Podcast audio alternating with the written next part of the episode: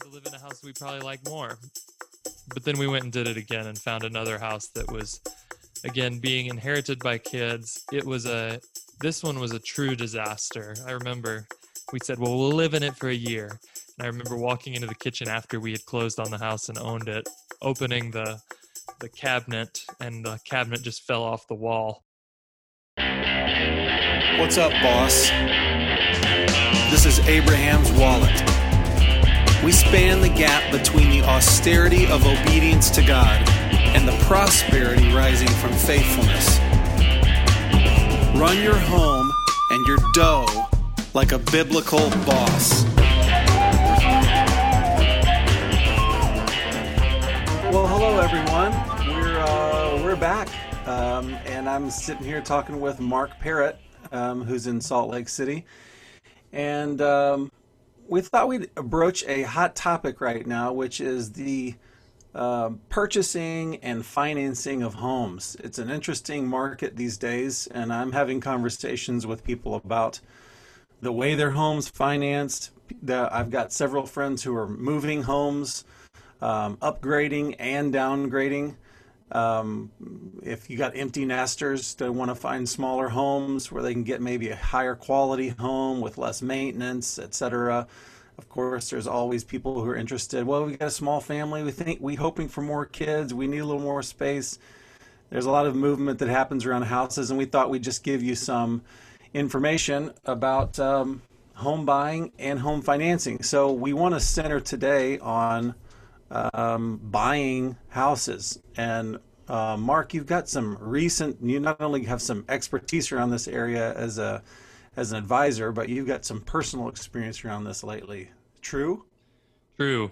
So we've bought and sold several houses as a family since I've been married to Amelia, and um, very recently we were under contract on a house that we were really excited about and it all fell apart and it was sort of heartbreaking but um, i think we're going to talk about that today there's a lot of cool things that can happen right now especially uh, you kind of mentioned it we're not necessarily going to talk about financing today but we are going to talk about it next week right. Um, but one of the reasons why things are going bananas gorilla right now is because interest rates are incredibly low. And so people can afford houses that maybe previously were renting, assuming that they have a down payment that they can scrape together.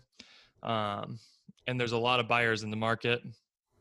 And there's a lot of people like me who are thinking, well, I don't need a primary home, but I might like to add a home to my portfolio of assets that I'm trying to build up. And that might be a combination of reasons, whether it's a rental house or somewhere to have as a family retreat, or in our case, it was going to be both of those things. Um, so lots of lots of stuff to talk about today. I think what we're going to do is talk through the home buying process in terms of before you even start shopping how should you think about what type of home to to look at all the way to closing and, and moving in but uh, we're going to hold on the financing topic because it's just so big and I think a lot of people just show up at, a, at a, the first mortgage broker somebody recommends them to and says, "Give me a, give me the rundown on what I can get for loans." And sometimes that's great, especially right now. Uh, you can get a good deal because rates are low everywhere. But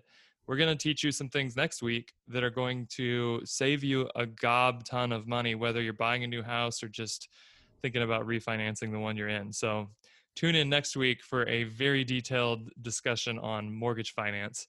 Uh, this week, we're going to talk about everything else related to home buying.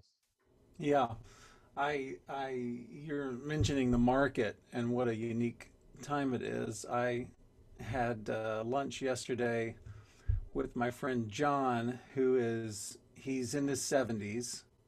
You wouldn't think this would be a time for him to be buying and selling houses. He's in a he's in a great sized house for he and his wife, but he feels like God's calling him to move. He's sort of like, ah, I guess we'll, I don't know, test the market and put his home up for sale. Um, and in the first day, they they got ten showings, and then the second day had three offers, and they just picked the picked the best one. Um, um, he said that his real estate guy told him that that usually they they consider homes to be like stock you know like it's like it's inventory on shelves. We got this many houses and so much as our costco's are running out of toilet paper and for some reason you still can't buy bleach wipes. I, I don't i don't know why you can't but you can't buy them. They're nowhere. Um, he said the inventory on homes is usually they they uh, track it and how how much time could go by of of normal buying load, and and uh, put those people in houses. He said normally they they say that the inventory of homes is between two and three months, and he said they say that right now the inventory of houses is at two weeks, and so it is absolutely a seller's market. So if anybody's been thinking about maybe selling your home, I would sell your home in the next two months. That'd be my recommendation. Well, that's a whole nother podcast episode, how to sell a house. Uh, and I've got probably another page of notes on that one too. But let's say that you're wanting to uh, purchase a house, Stephen. Yes. What do you think the first question that you should ask might be? What kind of a house do I want to buy? I think that would be reasonable. So I, I think when people start looking at houses, they usually start with how much can I afford? And I'm going to say that Stephen's question is better than how much can I afford? Um, what kind of house? What's the purpose of this home that I'm going to buy? And some of that is obvious. You might be buying a home as an investment property. And so you don't care so much about whether it costs X or Y. You care about the economics of the deal, maybe. Uh, you might be buying a house because you have been renting in a small apartment and this is a first home, and you know our goal is to have a big family, and this home probably won't be our home for the next 40 years, but uh, this is a place to move into and start building home equity. So it's a transitionary place. You might also put in the back of your brain, this could be an interesting rental house for our family to own in the future. Uh, so we're not necessarily just going to flip it into a bigger house in five years. Um, you might be looking for a complete junker like my family always has and say, we want to buy something that nobody else wants so that we can get a cheap deal on it and turn it into something awesome. Uh, or you might be the type that knows we suck at that and we want something completely done and that looks nice and is going to be easy because of the stage of life we're in. So, lots of decision points, I think, in what kind of house to buy. Uh, you've been through this a couple times, Stephen. Did you did you have any times where you thought, well, we really nailed it or whiffed on buying the right kind of house for the stage of life we were in? I've bought a grand total of one houses in my life. Right, but and, you did move into another that was owned. And I have to say, in both scenarios, when I moved in with my wife, who had bought a house as a single woman, and the selling of that house, and the buying of this house, I, I got to say, it's been all home runs in my world. It just, I felt uh, they were both God led, God ordained. There was That's no cool. there was no skill or savvy required. I think that for us it's been similar except I do look back on like the first house we purchased. I think we, you guys have been very savvy with your home purchases. We moved from Washington DC to Salt Lake City and you know Salt Lake City is not a cheap market and now it's a very not cheap market. But when we moved here, we were living in this really, really ratty apartment in Arlington, Virginia, across the river from Washington, D.C. I had negotiated with the the landlord to to let me rent it for 999 bucks a month. Um, even though every house in this neighborhood outside of this rundown apartment building was, you know, a three bedroom, one bath, 1400 square foot bungalow that cost a million dollars because people were knocking them down and building huge mansions on these tiny lots.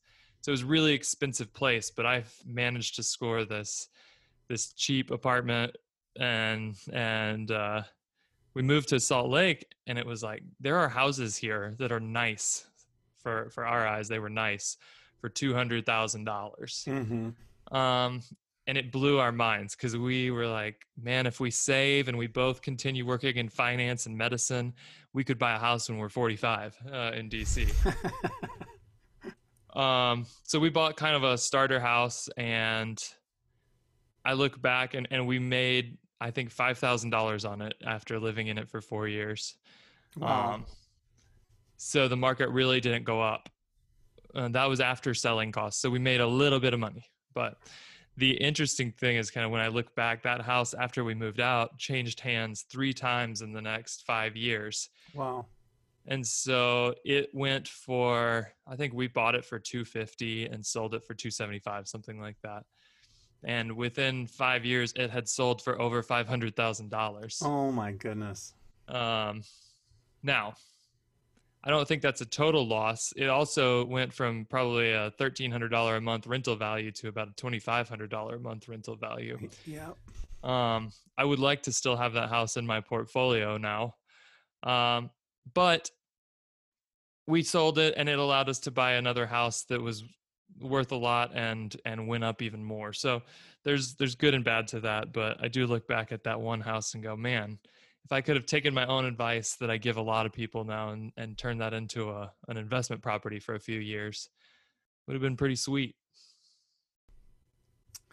Yeah. Well, I, I feel like people getting into rental homes or tr- figuring out a way to to keep the um, starter house that they're moving out of. That's a pretty tricky wicket for people to do because usually they're taking all the equity out of that starter house, as you guys were, and putting it. They're trying to go big and have nothing left over. And also, I think it's really daunting for people to um, get into the rental house thing at all. I, I actually lied. I remember me and a friend bought a rental house in Kansas City, and we had that for like five years and made zero on it. We made absolutely zero money uh, um, when we sold it, and we weren't making any weren't making any money on it when rent was coming in. Um, it's a tricky thing. You you got to you got to know what you're doing when it comes to renting or renting a home. I think.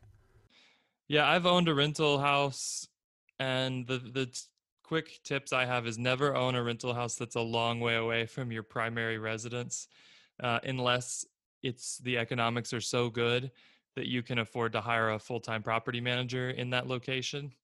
Um, the other thing that I think people don't think about very often is when you buy a primary residence, they will give you a good rate on the mortgage because you're going to live in it and that's less risk for them versus if you were buying it just as an investment. Well, you don't change mortgages when you move out if you turn that into a rental. Uh, so I do think that l- choosing a starter home type place that you could envision as a rental property someday has a lot of benefits. You'll get a cheaper mortgage, you have lower payments, which will make it easier to cash flow that property someday. But also, you've lived in it for a couple years and you know uh, that sink it leaks and I would like to fix it now, not at 2 a.m. when a renter calls me and it's finally Right. actually busted. Or I know every in and out of how this house works, and it'll take me no time to bop over on a weekend and fix something. Versus if I bought a, a rental property I had never lived in and gotten to know, that's going to probably be a lot more visits from the plumber or the handyman than than I want. So I, I do. I'm hot on this idea of converting your first home into a rental for people, especially in the mortgage market we're in right now. But that's a topic for next week. But but you would say that for uh, a say a, a a young married couple, they'd have to be thinking that way before they even choose that house. They would have to be thinking, when we move out, we're going to keep this as a rental. Yeah, and it that's why I say starting with what kind of house I want to buy is an important question because a rental house is going to have different characteristics if that's your primary goal than a house that's just your dream house. You know, not everybody wants the uh you know the the the ball pit room or the Teletubby yeah. display counters that you yes. want in your uh, in your home. Teletubbies. Yes. That's not the right word. I'm thinking of Beanie Babies. Oh, Beanie Babies. Yeah, this reminds me. Yeah, so this reminds me. I'm looking right now for the the house that we're going to be renting, the Airbnb that we'll get for our uh, summit, year end summit in December and and it crossed my mind as I'm clicking through pictures of living rooms and bedrooms. It just crossed my mind. You know, if the word funky is in the description, I'm not interested in that house. Uh, yeah. I mean, that's a, there's probably a whole nother podcast that we need to do. I don't know that I need to be involved, but where you talk through the economics of how you've built up that, that Beanie Baby collection and the returns you're hoping to see. Oh, but, oh, yeah, it's going to be great. But yeah, so I do have a, a, box of I do have a box of 80s baseball cards, that, and the market has completely evaporated since 15 years ago for for baseball cards. I'm just thinking, well, another 20 years, it might come back around. You never know. Well, this episode is actually sponsored by Stephen Manuel's baseball card collection, which is available at yeah, great eBay. prices. So once you've figured out this is the type of house we're looking at, there's another big question that you should ask yourself. And it's how much can I afford? Um, that's where I, I kind of mentioned most people start. And there are some there are some standard guidelines for how much you can afford, and then we're gonna give you some some hard truth on that. The kind of adds to what uh, a lender or somebody might tell you. All right, so, tell us what can we afford. So the the principal and interest that's kind of the the principal you're paying back on your mortgage plus the interest payment plus the taxes which can be very low if you live in a place like Salt Lake City or extremely high if you live in a place like Texas where they get all of their revenue from real estate taxes and finally the insurance so principal interest taxes and insurance that combined each month the guideline is that it shouldn't be more than 28% of your gross income. So before taxes and everything. Now, I'm going to tell you if you are at 28% of your gross income and you don't live in a place like California where that's just the state of nature is you have to spend that much on housing, uh, you're going to feel pinched. That's a lot um, because depending on your tax rate, that's 28% of your gross. Well, 25%, give or take, is going to come out for taxes. Um, we're down now to about a quarter for taxes, a quarter for housing, and I've got less than than half of what I earn to to do the rest of my living. So that's the guideline. Um, 28% though, if you're all, all the way pinned to that number, you're going to feel a little pinched because that does not include other items that are involved in owning a home. You yeah. go ahead. I would just say as a as a former mortgage broker, I would just remind everyone that what banks um, they want you beholding to them. So they would love to have that number as high as conceivably possible and still keep you in a place where you can if everything works right, you can make payments. So they want you borrowing as much money as possible.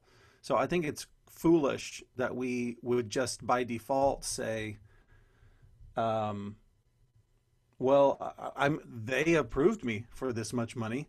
So that means I should borrow that much money and it's totally safe. That's kind of like saying, well, it's legal to smoke pot in in uh, Colorado so I'm sure it's fine for me to do that. That's not necessarily the case. And I just went through this process. I mentioned we were under contract on a home. Uh, they told me, you guys have great credit. We'll go up to 45% um, for you guys. And that that 45 was not just on the mortgage, but they said, we'll, we'll go up to 45% on all the debt payments that you have compared to your income. Uh, this was a, like I said, kind of an investment property. So that included our other mortgage, which I think was at 9% of our current income. Uh, so he's like, you know, you've only got 9% there. You guys don't have any other debt. We could get you a loan for a whole lot of money. And I Oh, was he doing excited. the math thinking we would be bust oh immediately. So He's excited. He smells a big commission. don't take your cues from the mortgage broker when it comes to how much I can afford. And when you think about that percentage of income, don't just think about principal, interest, tax, and insurance. There's Right. other costs. How much are utilities? Did you know that you can get your realtor, if you're working with a realtor, to generally go pull historical utility payments for a property? And you can see, oh, they're spending $400 a month in the winter on gas. This house might not be very efficient. Did Um, not know that. That's really good. That, that may or may not mean you want to run away, but we're going to talk about what to do in the due diligence process. Uh, there are ways you can investigate expenses. For me, I was looking at, a, like I said, a, a property I wasn't going to be living in all the time. So I needed someone to take care of the yard. And this place was in kind of a resorty spot. Well, the lawn care and the snow removal people know Of course. there's, there's people who own homes there. and- Snowbirds. and the snow removal and lawn care was going to cost 400 bucks a month. Um, Holy cow. so I thought, well, I'm going to have to drive up there every week to do this myself because I'm not going to be able to pay that much money. Wow. Um, so there's a lot of items of total cost, and don't forget them. You're going to need uh, to pay for utilities, even things like internet. What are the options in the house I'm moving into? Are they expensive or cheap? Factor all that in, and then HOA is huge. if there's a homeowners association that could be big or small uh, generally we think about 1% of the price of the home as a fair starting point for maintenance uh, each year just to keep things working that's not to improve anything but if you have a $250000 home you can expect that you're going to need to spend about 2500 bucks a year just keeping it running Yeah, that's Um, good. and if you have a beat roof on that house, you can think about $10,000 minimum in addition to that $2,500 a year. So there's a lot of gotchas when it comes to the expenses of home ownership. And this is where people sort of ask, why would I ever rent? Well, there are reasons to rent if you don't want to handle all these expenses Right. at the moment you're in in life. So you've got an idea for how much I can afford. You've thought about all these things and you say I can I can afford it. I know what kind of house and I know what my price range is. Let's talk about the buying process. What should someone who's never done this expect? Fascinating. Let's talk about it. I don't know anything about buying a house, really. Well, the first thing that you'll do is you'll talk to some realtor, probably, uh, although you don't have to, and that's that's uh, a probably a whole nother podcast. Um, but most people who are buying a home, it makes sense to talk to a realtor. They'll work for you. the The seller will pay them, and you'll probably be scouring the the MLS listings where they show all the houses that have been listed for sale and and you'll say to your realtor, "Hey, can we go look at these?" And they'll say, "Sure." Uh, back in the olden days, before the internet, the realtor would literally just put you in their car and take you to houses and say, "I've chosen four for you to see," and that was what you got to see. yeah, So- that's right.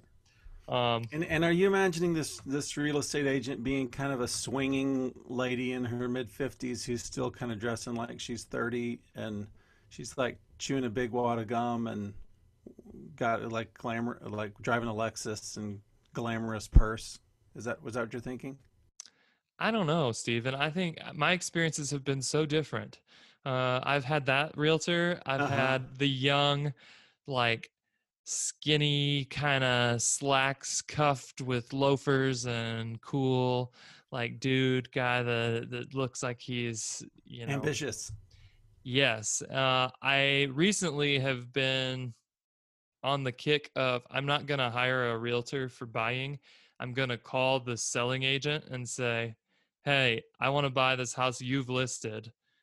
And you can keep all the commission or you can give me someone in your firm because I know what really happens there is listing agent says to one of her compatriots, "Hey, will you represent this guy and I will give you some of the commission."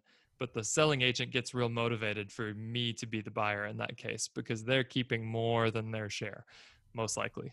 Mm, this is hmm, all hypothesis. Interesting. But you go look at houses, you find one that you like, and you make an offer.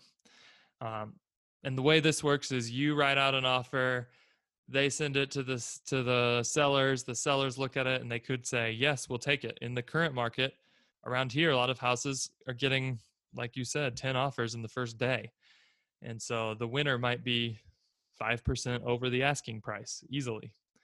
Um, but if it's been on the market for a long time i hope that your offer is a little bit below the asking price. Um, mm-hmm.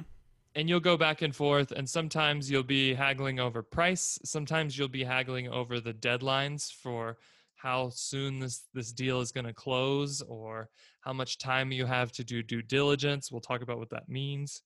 Uh, there's there's other things sometimes the the seller is like well i'll sell it to you but i want to lease it back from you for two months because it's going to take me a while to find a place to live.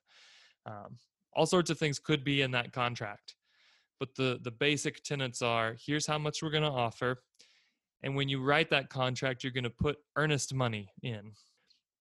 So earnest money is money that you the buyer put down and it's held in escrow which means uh, it's going to be held by a third party and it says we promise that uh, if everything goes according to this contract and we back out after the point at which we're not allowed to back out anymore, then the seller gets to keep this money. And it can be a thousand dollars or it can be forty thousand dollars. That depends, and that's a part of an offer. Is uh, if if there's a ton of offers, somebody might put down a bunch of earnest money to show that they're really serious about this. Now, what's important is you get that earnest money back if you bail within the time period that you're allowed to bail for different reasons. So there's a there's usually a 2 to 3 week period in which you can just wake up and go, mm, change my mind and send them a little cancellation and you get your earnest money back and you walk away no problem. So this is something that so maybe we should all put our homes up for sale and ask for a lot of earnest money and then just pull them off the markets. What, what would that do for us? It would let me keep earnest money. No, so you don't get to keep earnest money if you pull out as the seller. Um, Shoot. And in fact, the seller does not have the same leeway as the buyer in this process. The buyer is the one that has a few weeks, usually, of due diligence time in which they can do all their investigations of the house and see if they really want it, or they can just think about it and in that time period, no obligation. The only time the earnest money comes into play is if you get past those deadlines. It's called when the earnest money goes hard. And if you back out after that point, seller keeps your earnest money. So you don't ever want that to happen. It's never happened to me. It would be very bad. So when you, you you can put down an offer, you, you put down an offer, you add earnest money to it. I'm presuming that earnest money comes out of the buying price. That's right. And you, the you could the higher you can make that as high as you want, and it signals I'm really serious, and you should you should consider me first. Yeah, the big difference. I mean, you will have to cough up that earnest money at the time of the contract. So you can't just make it an imaginary number. It, it that check generally will be cashed. Uh, so you need to have the cash on hand. And your realtor usually will tell you, well, this is kind of what people are doing at this type of home and this price point. Um, but um, the the earnest money is relevant for this due diligence period that we talked about, and that means when you write the contract, you say, I need three weeks to go through this house head to toe and evaluate it to make sure everything is is in order and good to go. Um, and that is when you will want to have a home inspection. Fascinating. You you guys bought that house that you're sitting in right now, Stephen, and did you have a home inspection on it? Yes, there was a home inspection on this. Did house. they find anything wrong with it? Because it was pretty sparkly when you bought it, right? Yeah, I think it was two years old or or right thereabouts, and I I think they said there was a corner of the house where they, there there was some leaves that need to be swept up. Other than that, it was all it was very new. It was nice. So that I'll is tell not the story normal. of buying my house. I'll tell the story of buying my house at some point Okay, today. because it's a God moment. Yeah, it's during this conversation. Okay. Um, well, that's not a normal inspection, just so you know. No, no. And this is something that I think a lot of first time homebuyers get really nervous about. But I think of myself as somebody who's developed a very um, steely, a steely jaw when it comes to listening to a home inspector tell me everything wrong with the house because I've just gone through it enough now to know that there's always about a million things wrong with the house. And some of them matter and some of them don't. Uh, but you want to find a good home inspector. The more persnickety they are, the better they are. You don't want somebody who's going to tell you it's great. Uh, you really want somebody who thinks everything is just an absolute essential necessity that you have to know about. So think about who you choose for a home inspector and maybe even ask for some some references because I've I've had good ones and bad ones. They'll go through the house and they will tell you everything that they find if they're good at their job. They'll say, "Well, this outlet, this is a problem. You know, this has no, it, it's got reverse polarization on this outlet, and these, that's going to have to be fixed. This is not a, this is a fire safety." And if you're a first-time homebuyer, you might go, "Oh my gosh, he found seven outlets that need that." What? And then you realize later, "Oh, that's a Home Depot trip, and you know, Right. 15 fifteen dollars, and we've got it taken care of."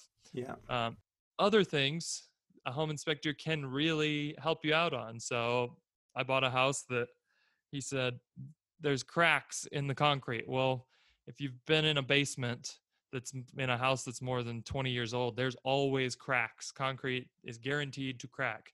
Uh, it doesn't usually mean anything. This guy said this means something. This house on the side of a mountain that you're thinking about buying has dropped too much even though you can't see it. And this crack here, it's different from all the other little cracks.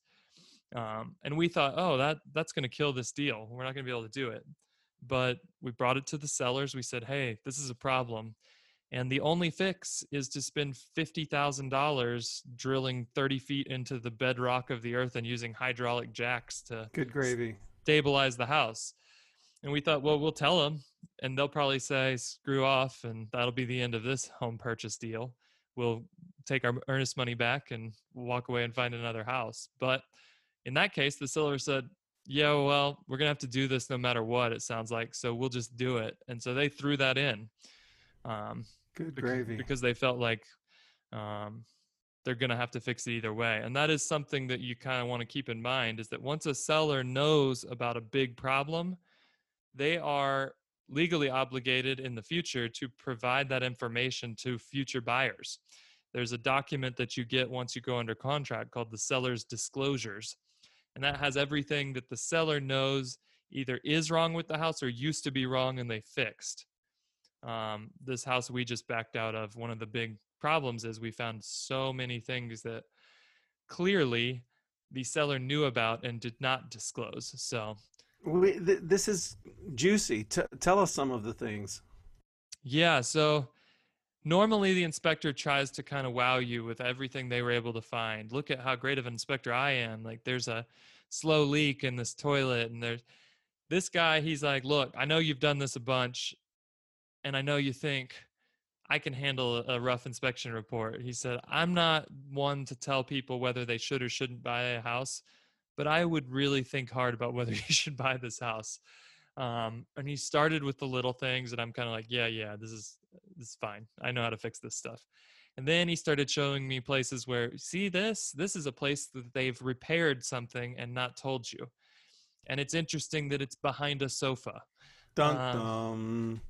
And i thought oh okay well leaks we can fix leaks and then he started showing me pieces of the home's construction that were done poorly Oh my. and this particular home was a log construction home. It was a log cabin. Um, and he basically went up to one of the logs at one point and said, Right here, where you can see everything, it's been fantastically maintained. But when we walk over here to where you can't see it, and he just like reaches in and grabs a hunk of a log out and goes, Never sealed, never taken care of.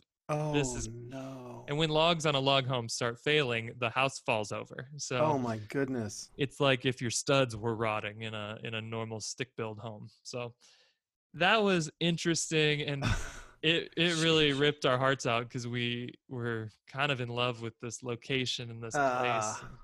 It was going to be a home for for our family and and for other people to to enjoy. So we're we're back on the hunt, but we'll see. Wow. Okay, so that's inspections. They're important, and also there's some things that you have to take with a grain of salt and go, "This isn't a big deal," but you should you should pay attention to them.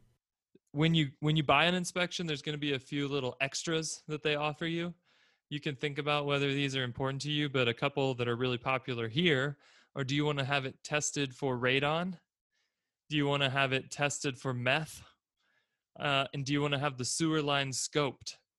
So here's how i think about it. If it. it's if it's high in meth, does that drive the price up? Because maybe you can sell you that could on the harvest it? yeah. Yeah. you just let the local junkies sit in your basement and breathe. Um no So I've never had a home come back for meth, although my neighbor just bought an apartment complex in our in our neighborhood and it was a joy to the whole neighborhood when he bought it because it was known to be an unsavory uh, blight uh, amongst a bunch of families in their their homes and there's some duplexes and but this one apartment complex Is that is that the place between you and the smoothie shop on the right? yeah Oh yeah. it was a disaster and now it is a delight full of You know it's driving up, up, up. Yeah, it's full of great neighbors. We love it. That's great. But when he bought it, it tested heavy for meth. So he spent about $150,000 Oh my stars. on meth remediation. So Sheesh. uh, praise God for Connor. But Yeah. Thanks. those types of things are important. One, here's my quick tip. Um, I know that you guys can't see the video, but Stephen can. And this right here is a radon tester. And I bought this for less money than the inspector wanted to do a single radon test. That's hilarious. And now I have a radon test device anytime I want to evaluate a home that I own. So I don't have to pay for a $150 radon add on every time. So if you go to a friend's house for dinner, you could just run that and go like, "We're not really comfortable staying in this house for dinner. The radon is Yeah, it does take about seven days to run. So, Oh, oh, I see. Okay. but little little quick tip there. Um, on the sewer scope, I've had sewer lines scoped. They went, "This sewer line is great," and then four months later, the sewer line blows out. So I've stopped paying for those. But if you are in a position where a ten thousand dollar repair to the sewer line would break you, then get it checked. That's kind of my my feedback there.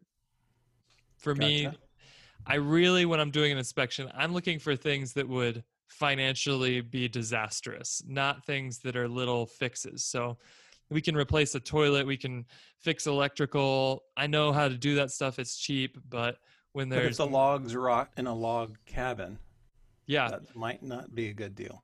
I found out that those can be fixed too. It's per log about 10 grand to replace the logs because they have to lift the whole house. That would be fascinating to watch that replacement happen. Yes.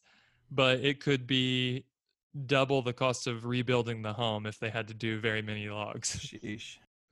So that's what I'm looking for. It depends on your situation. If you're if you think, oh, this house is totally good to go and we've spent right up to our budget, uh, then you might be looking for, well, we can't have a lot of little to dos that need to be fixed. But if you're looking for kind of what my wife and I always look for, which is a junker, and you're going to tear into it eventually, anyways, then you're really just saying, we want it to not fall down. we don't want to have to replace a $30,000 roof or something crazy like that. Otherwise, we're good with lots of things being on the on the weekend tick list. Gotcha. Would you would you pause and tell us just describe just I'm thinking of a of a 20 year old who's out of college. He might have some savings and he's and he's getting his first job and he's gonna he's gonna be in the you know future executives program. So he's making good money and he's thinking, I think I might like to to buy a house. Um, would you just describe your process for what you guys have done with buying houses? Yeah, in terms of the financial analysis. Yeah, like why you've chosen the houses that you have and what you've done with them and then how you've unloaded them strategically.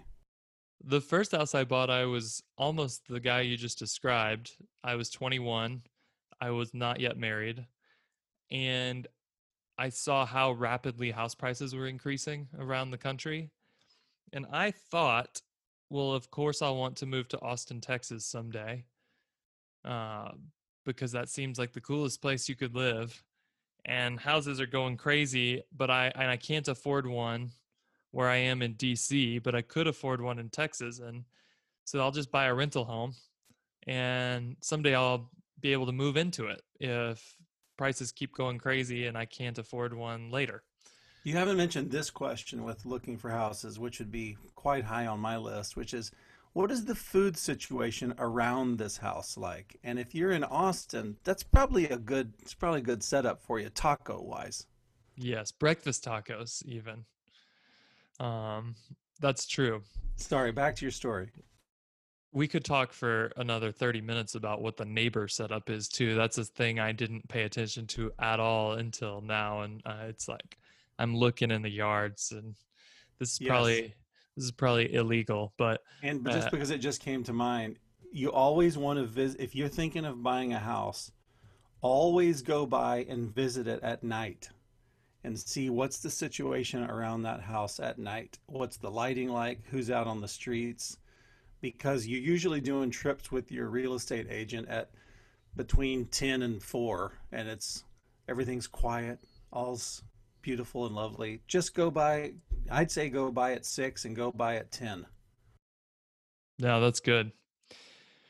Um, so that that house I bought in Austin was a financially it was kind of a disaster, um, and that's why I said trying to manage a place remotely, not the best. I remember calling the tenants that were already in the house when I bought it, and this was billed as a, a perk of that house. Oh, great tenants, long yeah, term. they're already in there. It's and I done. said, "Hey, I'm going to change their names, but hey, I'm calling for Bob. This is Mark, the new landlord." And the answer just came very curtly, "Bob's in jail." and oh I thought, my word.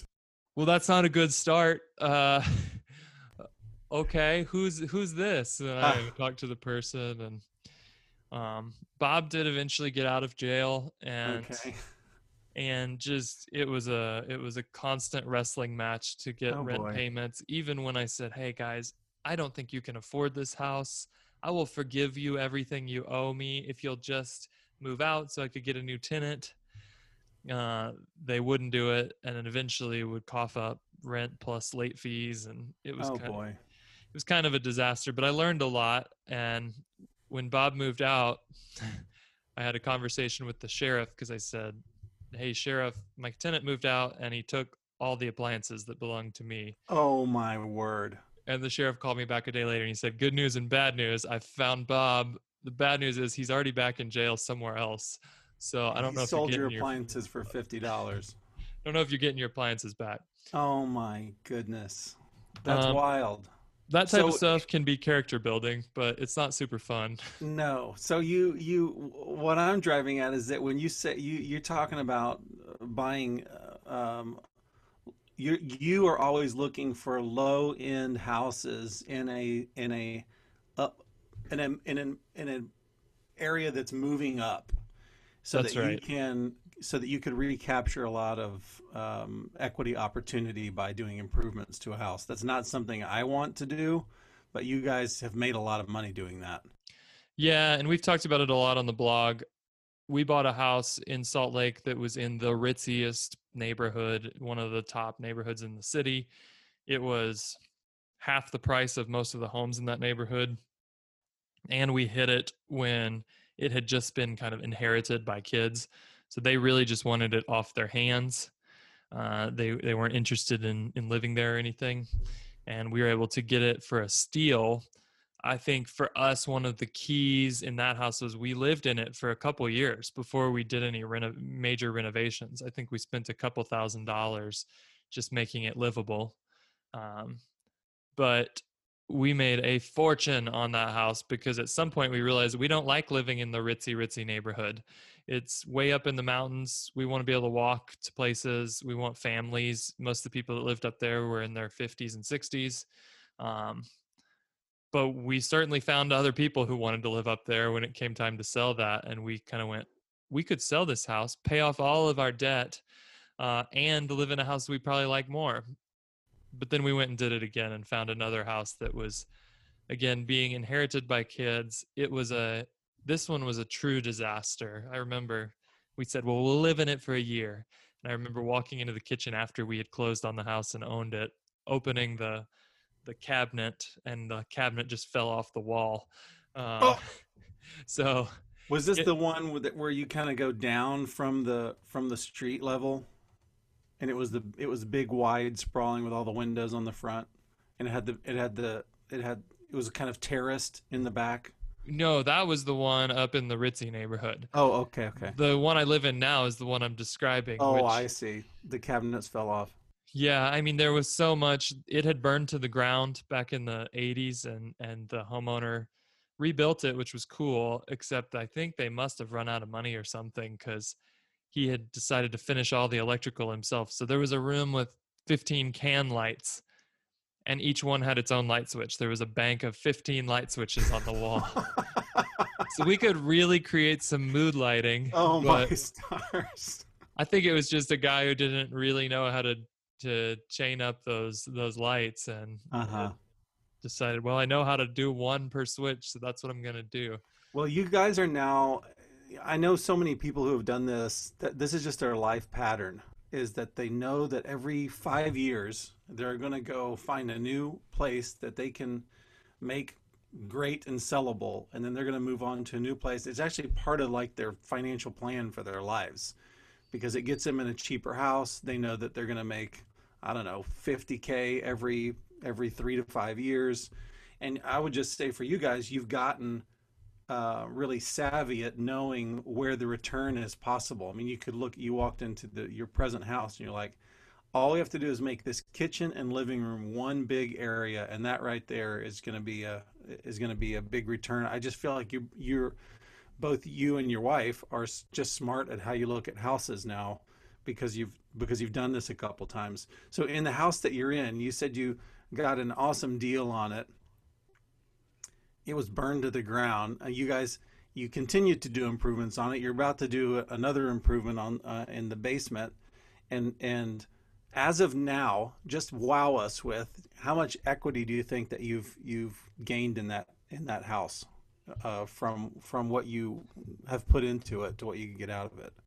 Um, you know, to say what we put into it, I'm not entirely sure. Uh, both of the last two houses, this one and the previous, were purchased in the 500 range and sold dang near or over the seven figure range. Hallelujah. And so the last one we we actually didn't put a whole lot of money into it. We put a lot more kind of sweat equity into it. And this one we've put a lot more money into because it was even more of a disaster, but it will be worth more someday. I really hope that this isn't our life pattern though. I would like to live Yeah. in this house for sure, for sure, a sure. while. Uh But especially that process that we're starting, most people have a starter home that they're in as a young couple, and most people move from that thing. When they start having kids they move to a more established home. So if you know that pattern is coming as it is for many many people there's ways to to exploit that opportunity. Okay back to what you were saying the process of buying. Let's let's wrap this up. Yep. So just to kind of replay the timeline of events is go talk to a lender figure out how much they'll they'll lend you. You can get a pre-approval letter which says this person is is good for this much money. That can help you when you make an offer. Identify a home, make an offer, go back and forth with the the terms of the offer until you get it agreeable to both parties and then you'll be under contract you'll have earnest money that you'll put up um, there will be deadlines in that contract that say for the next three weeks they can rummage through the house and figure out what all is wrong with it in that process, you might have a few more additions to the contract that say, hey, we found out this house really desperately needs a new roof.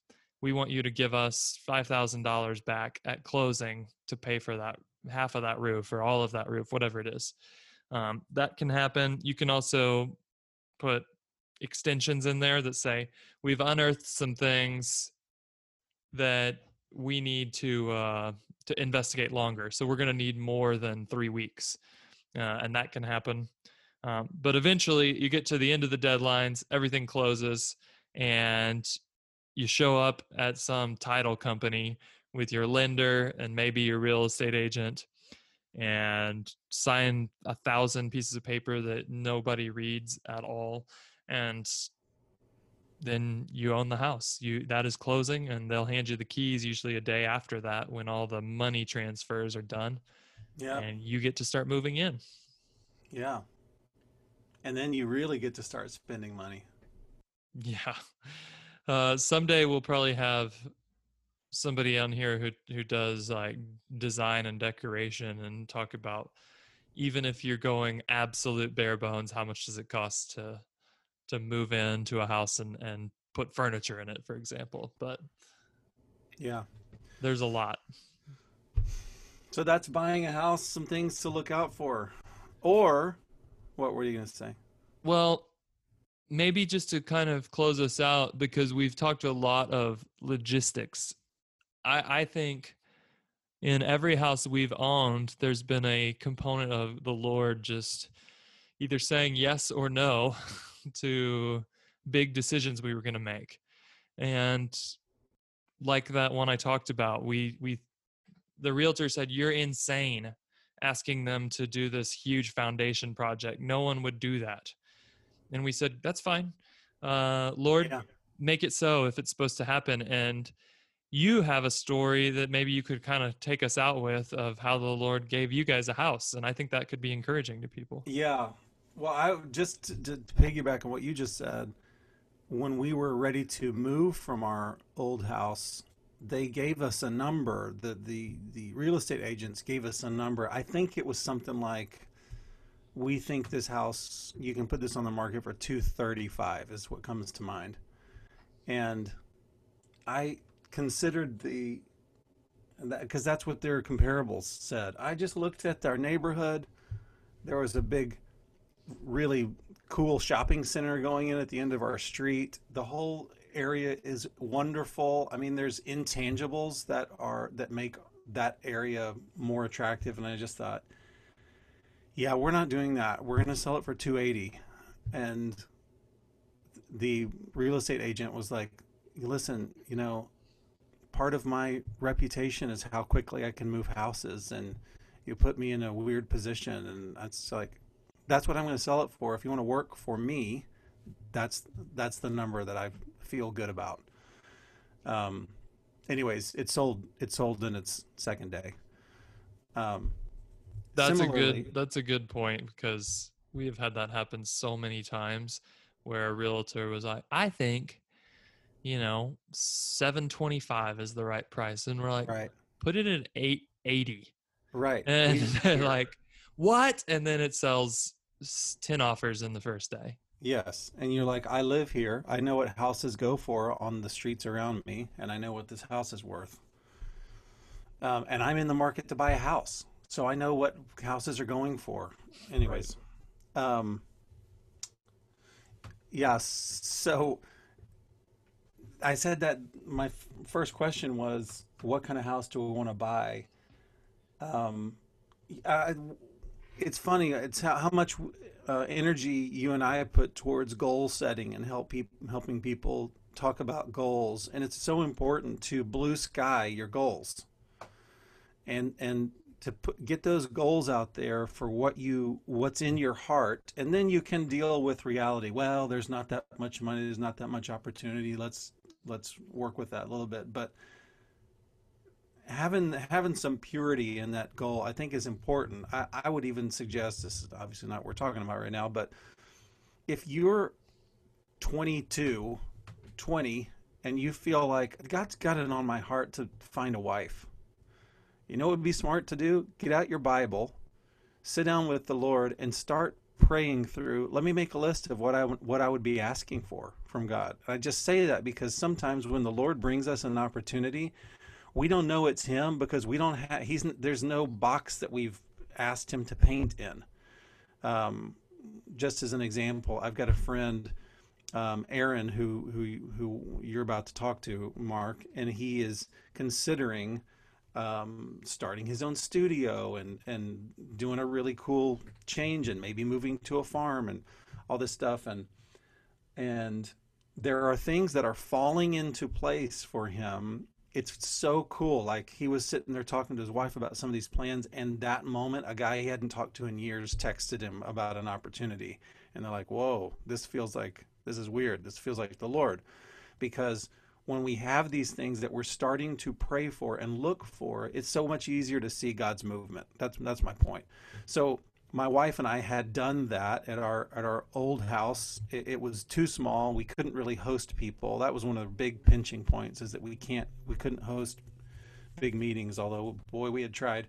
It was hard. It was difficult to host guests in our home. We wanted more kids, etc. So we started describing what's the kind of house that we want, and we said, well, we'd like it to be have this big living room space, and we'd like a place so that guests would kind of they could they could hang in and be kind of be independent and not feel like we're all uh, you know getting in each other's way. Um, I always wanted some natural space behind the house for kids to play in and explore, and so you might think, well, you, you didn't have the money to have a house like that. Well, that's that wasn't the question. The question is, what would what would a dream scenario be for us? And so then we started looking out. Well, oh gosh, in this area, because of my wife's uh, event planning business, she wanted to stay around this kind of upper middle class uh, hub on the east side of Cincinnati and she didn't want to go too far afield of that. You could get a lot. You can get a lot of house. You can get a lot of new house in the suburbs, etc. She wanted to be in this in this middle area. Oh well, if you're staying in that middle area, well, what we're looking for kind of hard to find. Uh, something especially with some some kind of land or access to a forest or something. Um, and while we were looking, a friend called us and said, we know that our next door neighbors is our next door neighbor is going to sell their house. It's not on the market yet, but why don't you come look at their house? I don't even know what they're selling it for. So okay, we went. We just came on a Saturday morning, and and I remember driving up to this house and thinking, ugh.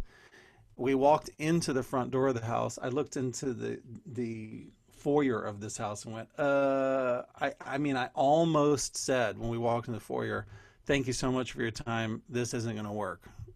Because, because, it was it, so awful. It, because it was so grand. It had this, it was a, you know, a three story foyer with an atrium and wraparound stairs that are part of the foyer. And it's like, oh no.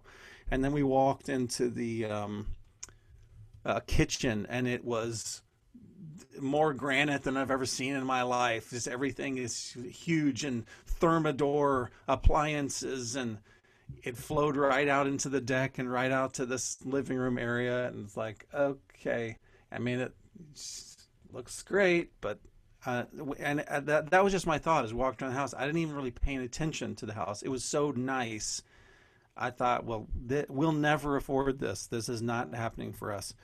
And so I was just saying, well, this is nice. Oh wow, there's another. Oh gosh, this bedroom has its own bathroom too. Oh wow, well look at the. Hmm, you got a great pool table in your basement, and just walked around. Nice. Well, try to be polite. Got to the front door. I said, thank, thank you so much. this has been great. And the lady walks out of the house with us onto the front porch, and she says, now I'm being transferred to to Seattle by my company, and they they're very generous in the way that they um, pay for our, our transfers and, and stuff like that. And I just want you guys to know I don't have to get market value for this house. And what we, my husband and I, really care about is getting a young family in here who will really love this place and really use it. And so, you know, I, I just I just want to tell you guys, don't worry about the asking price. You guys should just put in a bid for whatever you think you can afford. And that was like her parting words to us. And we smiled and shook hands. And she closed the door, and I looked at my wife and just said, I wish we could tour the whole house again because now I'm interested. like, what? And so we, you know, we ran home and now we're looking at the, well, I think there were some photos. there were some photos. It was before it, it was going to be published, but we had some photos of the house. Now we're searching the photos and looking at, now we're looking at the square footage of what every room is and dot dot dot against our real estate agent's wishes. We put in the number of what we could afford. It was $200000 less than the asking price something like that. Um, we did one negotiation bumped our we talked to our our finance guy he's like, "You guys are fine." We we bumped up our price by seventy five thousand dollars, and she took it that morning. They didn't listen to anybody else's bid, and it was the first morning. It was where we had the house at ten o'clock in the morning. Unbelievable. Yeah, and it's been a great house for you guys ever it's, since. Yeah, it's fantastic. And you have added major square footage up in the trees behind the house. yes. Yeah, little Uh, uh, unair conditioned a living space in the trees behind the home. Someday we'll do a, a treehouse episode. Yeah, for sure. All right, well, that's it. That was a marathon on all the things about buying a house. I'm sure we probably covered about 10% of what you could talk about here. But next week, a lot of you might not be trying to move. You might just be thinking, well, I hear interest rates are low. Should I refinance my house? How does that work? I'm trying to get a house. How does all the financing work? That's probably one of the biggest areas people have questions about when it comes to either their current home or if they're looking to move. And we are going to cover financing uh, on uh, mortgage finance and how that works and excellent all that jazz. So I hope that you'll tune in next week for more excellent fun stuff. All right.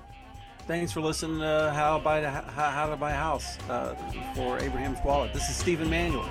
And this is Mark Parrott. We'll catch you guys later.